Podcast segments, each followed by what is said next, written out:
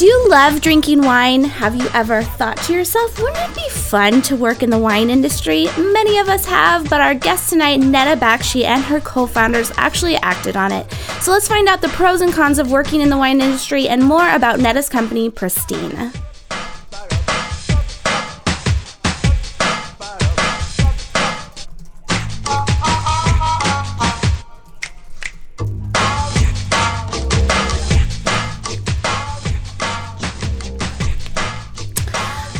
Everyone. Welcome back. So we're watching. You're watching episode 103 of YFE Chat Live, the live show that happens every Thursday at 6 p.m. Pacific, 9 p.m. Eastern. I'm your host Jennifer Donogh. You can tweet me at Jennifer Donogh. Use the hashtag YFE Chat. We've got Stacey Harris at the Stacey Harris on our YF Entrepreneur Twitter handle. So make sure that you're tweeting your takeaways during the show. Like I said, the theme is really the wine industry, serving the wine industry. But since Nedda launched Pristine with her co-founder, she's now gone into a number of other other luxury areas.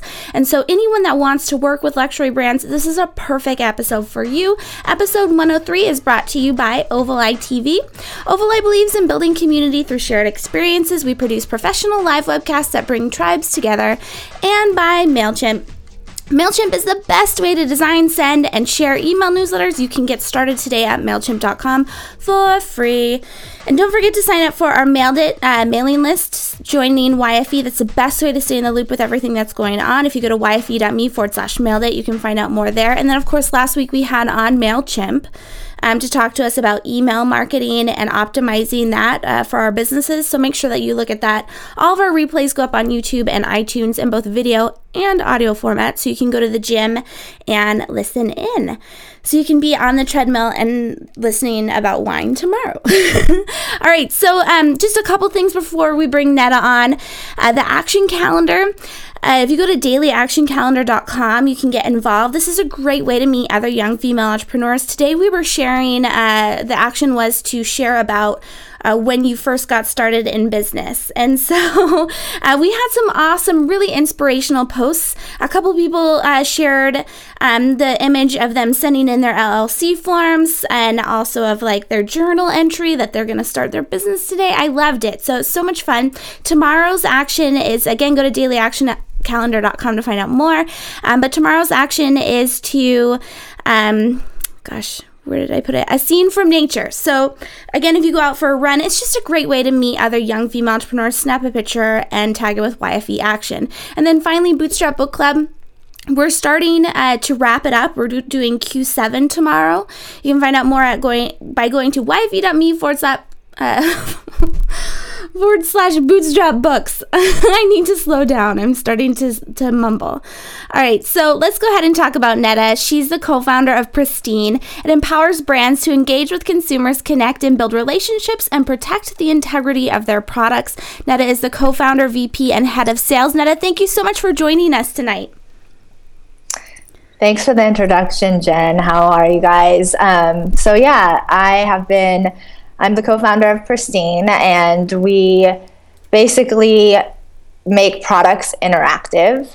So we take physical products and we bring them, make them interactive so consumers can scan them while shopping at a you know a retail location at any location um, you scan the product and it will give that consumer information about that specific product. So, for example, winery, which is the industry that we started in, uh, you would scan a QR code, is what we've really started with, and it would give the consumer tasting notes, ra- ratings, reviews, recommendations, wine pairings, um, all inter- interesting things that a c- consumer is looking for at the tip of their fingertips while at Bevmo, for example, looking to decide what bottle of wine to get.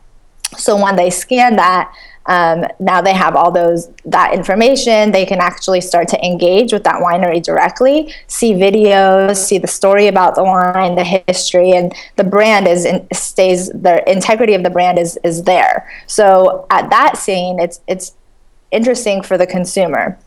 Now for the brand the winery is now able to see where their products are going who's engaging with their products and actually connect with those consumers post distribution. So wineries today have no idea who's buying their wine post distribution. Once they sell it, uh, they have no idea as to where that wine is going. So we provide a platform for consumers and brands to engage at that level. So tell us a little bit about your background and how you got into Pristine because you have a number of co-founders and I believe you actually started was it in a, a business school or an acceleration program? Yeah, so actually I've been in the wine industry for about seven years and uh, for a company called Monvera Glass Decor, and mainly did design and packaging and headed up their sales team over there. Um, and it was a startup and we got acquired by a private group of investors and i'm really you know startups get me really excited so this is my second startup and yeah we have two co-founders um, one has been a, a, best friend of mine for about 12 years and his our other co-founder went to business school with him at Haas. And so that's how we all kind of came together. Um, we do, we are funded. Um, we actually went through a couple different programs um, through founder.org. Um, we did a bunch of business plan competitions and um, have have and are located right now at an accelerator in Berkeley, operating out of Skydeck. Wow. So now the company didn't actually start with focusing on the wine industry, though. I mean, it, you talked about in a Forbes article basically that uh, there's a lot of different areas that you could have taken the same concept in. One of them was. Um, uh, immunizations or going into developing world and making sure that those were still good basically and tracking the use of that but you ultimately went the wine industry so why did you choose to start there other than of course your background in it so actually, we did start. Uh, we did decide to start in the wine industry. So that was always the goal. Um, the product changed though. So the initially our product idea was a temperature tag that would go on wine bottles to track temperature. So um, when consumers receive that bottle or buy that bottle, they're confident that that wine is in pristine condition, which was, um, you know, wine gets damaged over, you know, I think our threshold was 100 degrees for 18 hours. So what we learned talking to different wineries was that temperature was a concern and that threshold was high enough where they wouldn't get complaints all the time. But one of the things that became an issue was that was that um, the the if the pro- if the product was damaged, who was going to pick up that liability. There was a, a, big liability there. So we kind of, and, it, and the product we had initially uh, started with was expensive. It was about $5 a bottle. And that was really a turnoff to those wineries. And, and when selling to wineries, it's, um, it's a very slow process. And they immediately thought it was a cost to their their packaging and and it was just a complete turnoff. So we we kind of shifted a little bit and and came up with a, a smart tag that detects anti-counterfeiting but at the same time allows that platform for consumers to engage with the winery. And how did you know all of these were problems? Like you were saying this was you know this is an issue a known issue for the winery. Did, was this you talking to them directly? Did you just cold email and approach people or is this from your past in networking you know, um, it's funny because my co-founder really wanted to sell wine in, in India, and that was his main idea. And so he's like, "I'm going to sell wine in India, but by the time it gets to India, it's going to be damaged, and there's no way to find out where or when or how it was damaged." So that's sort of where the idea kind of started. Um, but in terms of the problem, it was really just talking to different wineries. So once we kind of had um, a solution in terms of the temperature we started as we started that, those conversations it was like yeah it's a problem yeah i don't i won't pay for that much for it but it wasn't that big of a problem for them to kind of take that investment. Uh, so that's why we kind of diverted in, in that sense. Yeah, that makes sense. But the initial contact with the winery, how did you make that? Was that you, because you're a head of sales, was this someone uh, physically emailing someone, picking up the phone, calling them, networking? How did you get in touch with the decision makers at the winery in the first place? So it was picking up the phone and calling and talk, trying to find the appropriate person to talk to. I mean, that's that's how you do it. I mean, emails are okay, but it was really I was trying to leverage the industry contacts that I knew and kind of bounce the idea off of them initially. So we really talked to maybe 60 70 wineries initially and started to get you know feedback. It wasn't until we really kind of dived deep into that developing the product that we learned that wineries really did not want to invest in that in that area, um, which is what made us kind of shift and focus more on the direct to consumer and also the the the integrity and protecting that. So now you're going the direct to consumer route uh, on your website earlier because what Nedda and I were talking before we went live last week. I was working with her on getting uh, the show ready, and you had a completely different website, and you were yeah. really focused in the wine industry. And like you said, since you had that great success there, you were able to open it up into a, a broader range of luxury brands. Uh, so mm-hmm. with the with the initial website, you were talking about working with consumers, um, direct to consumer. You were working with wine distributors, right? Mm-hmm. And then mm-hmm. and then the really, wineries. Right. So really, our our main focus was always the wineries. You know, in the future, we always had the plan of, of moving into other segments and different industries, but it's sort of, um, it, we found out that the time that it took to kind of close a sale in the wine industry was very long. So right now we're in pilot modes and we have successful pilots happening with with the wine industry. And we're working with now a chocolate company, for example, and also now expanding into apparel. Um, so we're not there yet, but that's that's where we're heading. See, and you bring up an interesting point in conversation: the idea of how long it takes for a sale to close. So you might get this contact with a winery if if you're a graphic designer or if you're offering a, a product like your product, where it's a physical add-on and it's uh, you know increasing the expense of the of the wine bottle. You might get that contact mm-hmm. with the winery, but the time it will take to close the sale is really going to hurt your your bottom line, your cash flow, as far as um, being a startup and working with that. What Definitely. kind of timeline? When you say a long time for it to close, what kind of timeline are you talking about? So it really depends on the winery and what their schedule is and what their needs are, right? So, for example, we have a winery who wants to incorporate our tags, but they're not bottling for another year. So they're going to bottle in, I think, no, January next year, and then they're going to store their bottles because wine doesn't always just go straight up from bottling to shelves. So there's a, they have to store it for about a year. So now we're looking at two years before we actually go are in the marketplace. Oh my gosh. Um, so there's that, that delay is, is one. The other is, um, so once we realized that, we started go targeting cons- uh, wine wineries that had Q- had been using QR codes on their packaging today.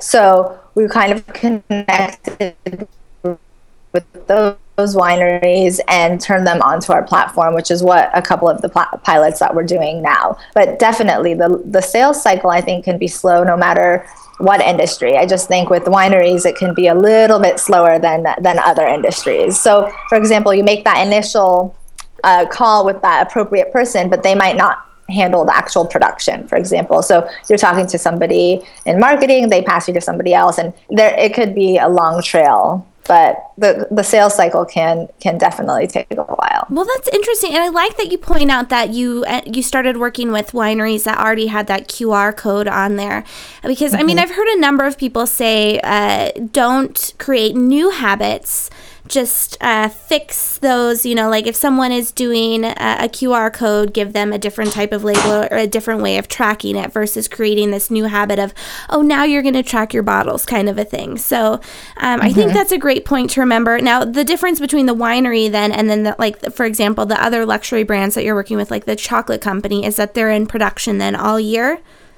Mm-hmm. Exactly. And they can put on our tags at any point.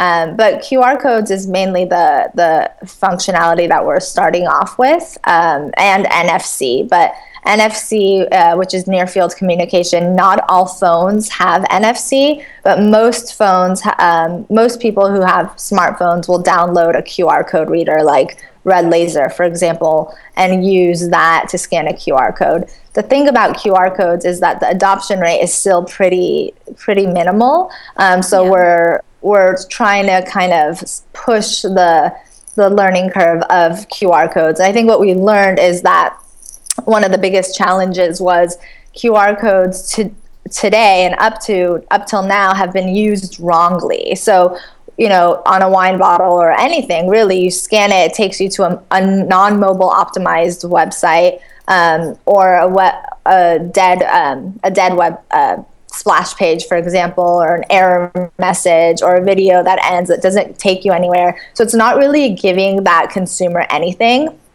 People need a reason to scan a QR code, right? You can't just, if they scan it and they scan it and they don't get anything, it kind of creates some sort of barrier. So, what we're trying to do is create that. Um, when you do scan that QR code, we're actually giving you something. So we're working with all of the our pilots to kind of incentivize those consumers. So the more you scan, you get you know tasting. Um, free tasting passes, for example, or 20% off, for example. So different incentives to kind of in- get those um, consumers to try to scan more QR codes. And what's the motive behind this? So, if you're working with a luxury brand, whether it be winery or a chocolate company or a fashion brand or something like that, are they are they trying to increase engagement? Is social an important thing for them? I mean, why why would they even look at this interaction in the first place? So, the main reason is that they do not have any idea who their consumers are post distribution. So, they know that, um, you know, they're selling to Whole Foods or they're selling to Mollie Stone's or they're selling to Bloomingdale's.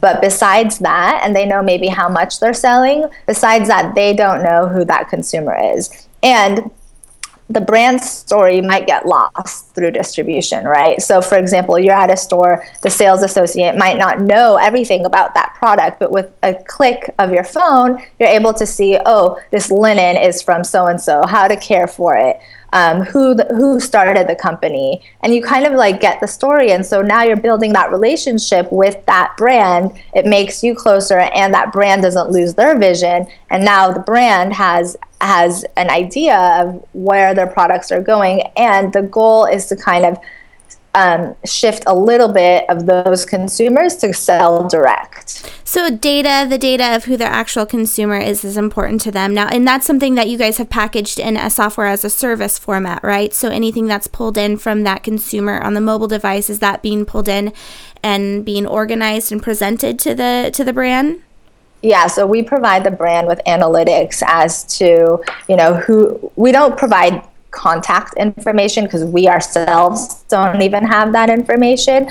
We just say, okay, you've had this many scans. This is your number one selling store. This is your number one selling product. This is the number one selling zip code. And then, for example, in the wine industry, they can see that 95 people in Austin, Texas just bought their 2010 Cabernet. Okay. And so now that winery is able to send a targeted message through the app and specifically target those 80, 80 90 people in Austin and say, hey, our winemaker is going to be in Austin next week.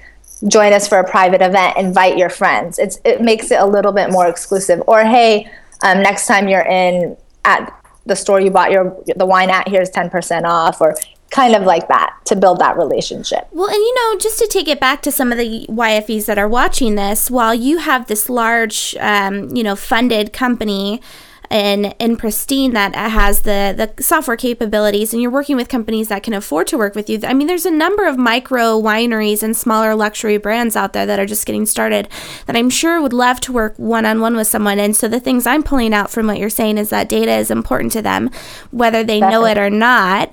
Uh, and then, and I feel like a lot of this can be done on that micro level without having the software to begin with. I mean, once you get into those larger companies, of course, I could see where there's huge value in what you do. So, and then going back into the actual fund, or you know, the the makeup of your company. So, mm-hmm. did did you have any type of development background? Did any of your co-founders? Did you have? I mean, one technical co-founder. What did that look like? So my two co-founders are both IT guys. So um, Navas has been uh, his our CTO. He's been at Orange, heading up their technology side uh, for about 15 years, and Vic Thairani is our CEO, and he has been from at Microsoft for about 11 years. So they're both coming from the technical side of, and of mobile development. So you're well set up. What advice would you give to another young female entrepreneur that might has an idea that might have an idea? Uh, to do something like this, you know, like a software as a service type of a piece, but they have no no technical co-founder and no idea how to even get started. Um, you know, It's interesting. Um, for advice, I think that one of the biggest things is to kind of research an industry and find out a problem and and try to solve that problem.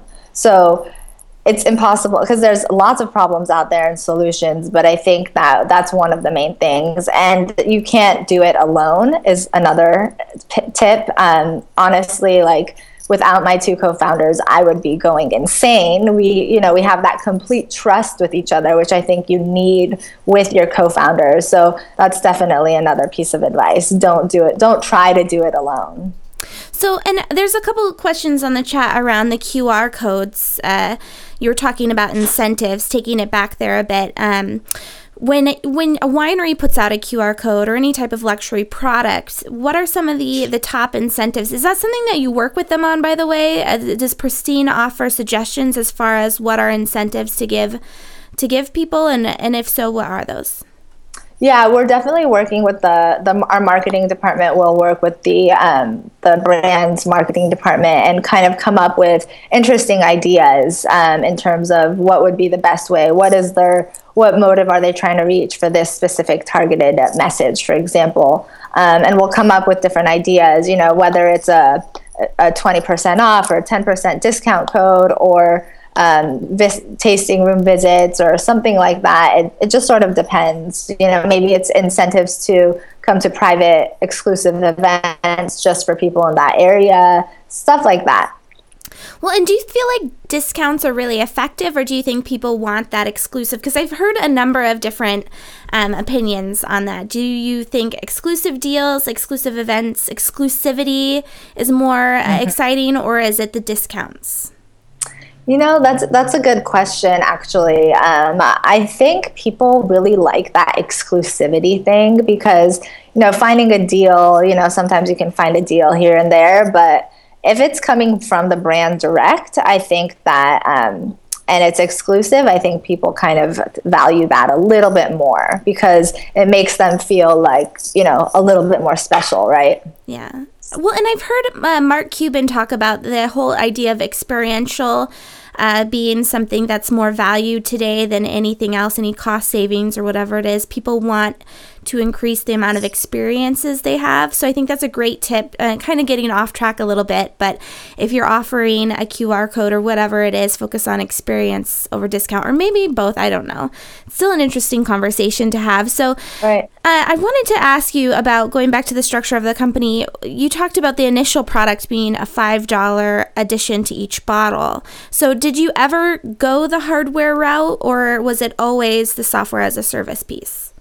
No, we are a um, hardware and a software solution. So we um, have the option to do both or just one. Um, so our once we learned that that five dollar temperature tag was going to be too expensive, we kind of modified it so that it's actually just a smart tag, which has the counterfeit built in, um, and it's and it has the QR code or NFC embedded in it as well. So we do have those smart tags that we offer to customers, or if they just want to incorporate us into their current packaging, we just do the software then.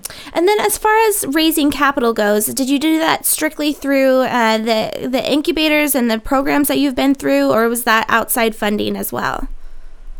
So we did. We've done both. Um, we applied for um, many business plan competitions, and through them, we found uh, we found out about Founder.org. And Michael Baum is actually um, one of our main investors. Um, he uh, he's one, and then we have a couple other investors as well. And was the wine industry was that something that was attractive to people? The idea that you were going to be focusing on something that, like you mentioned in the Forbes article, or your co-founder did, that it was something that people make repeat purchases on. Um, mm-hmm. I mean, what were the other points that made it attractive? I forget what all of them were, but it was interesting to look at it from that perspective. Yeah, I mean, wine is something that everyone's drinking all the time, right? And it's hard when you go to the store, like what, what, wine to pick, which bottle to pick. So I think that's definitely something that was attractive to a our investors, and you know, also for us because we want to make it more exciting. Well, and I love the idea of getting started in the wine industry. Just I, I I made sure that that was the topic of this, like I was telling you earlier, because I think it plays into yeah. a lot of our fantasies. This idea that we all love to drink wine, and maybe not all of us, but the majority of young female entrepreneurs enjoy yeah. a glass of wine, and it's it's just a fun idea to think that you could work with someone or solve a problem. And it feels like they have probably a number of problems. They feel when I visit a winery, it does kind of feel like going back, where I'm sure they're doing a number of things that are you know more advanced, more 2.0 type of a thing, but it still kind of feels like I'm stepping back in time sometimes. with some of them. Oh. Uh, so definitely. I hope. I mean, as far as giving advice to any young female entrepreneur that wants to break into that type of a field, what would you tell her to do? I would say go hang out with a winemaker and kind of work out work around harvest time and and hang out with them and get to know them and and that's the best way to really learn any industry is to kind of just dive in straight with that with that specific you know uh, industry that you're going in and and then it makes you really learn more about that industry and kind of um, see what what the loopholes are what's what their problems are. Um, but it's and it's fun. Like I've, I've worked so many wine events. I've gone to too many wine events in life. Um, it's crazy. But it's just so fun going to all the wineries and tasting rooms. They're also different from each other like whether you go to napa or sonoma and um, the winemakers that you actually talk to. The interesting thing about the industry the wine industry is that they don't consider themselves competitors with each other. They consider themselves as friends and and just you know so that's a really really interesting thing to know about that industry is that they they're producing same products right? Wine how many different wines are there but when they when they talk about each other they're all friends and they all know each other and they're all just buddies and they're like oh you're doing this. That sounds so interesting. I'm making this kind of chardonnay. And and to me that's a very very cool and something that i really admire in that industry I love the idea of hanging out with winemakers, just period. I think sounds like fun and discovering a problem that they have. So, Nedda, thank you so much for joining us tonight. You gave us yeah, a lot you. of great takeaways as far as working with the wine industry or any luxury brand, really. And the piece about QR codes and engagement, I think, is definitely a worthwhile takeaway. So, Nedda, where can everyone yeah. find out more about drink or about Pristine and um, about yourself? So um, Pristine, Drink Pristine is our website, and I can, um, I guess you can send out my email. It's um, nedda at drinkpristine.com, N-E-D-D-A. And we have a Twitter page. We're, we're, we're out there, so um, you can definitely find me on LinkedIn as well. Awesome. Well, Nedda, again, thank you so much for joining us tonight. Thank you for having me. I can't wait to see the other videos next month. Yay! All right, so everyone, you've been watching Nedda Bakhshi. She's the co founder of Pristine at drinkpristine.com. This has me thinking, like, why this, I should have been in the wine industry much sooner. The Forbes article was funny. What attracted me to her when I, I, I did a quick Google and I looked at the Forbes and it talked about, would you like to have wine bottles on your desk? And I was like, okay, this girl is cool. we should get in touch with her. So, any. So, anyway, thank you so much for watching, everyone. Uh, this is a live show that happens Thursdays at 6 p.m. Pacific, 9 p.m. Eastern. Show up, it's 30 minutes live. You can connect with people on the chat as we discuss this if you're watching it later on iTunes or YouTube. Um, if you're not and you're watching it uh, live right now, make sure that you go to youtube.com slash Entrepreneur and subscribe and watch some of our past videos. Some, there's a, over 102 videos. I mean, there's also the daily GenCast stuff you can uh, get caught up on. But anyway, uh, this has been Jennifer Donogh. Thank you so much for watching. I hope to see you next Thursday where we're talking about local floral deliveries. It's all about a girl in San Francisco, Farm Girl Flowers. She's disrupting the floral industry. It's going to be really interesting. I hope to see you guys next Thursday. Um, until then, have a fantastic week.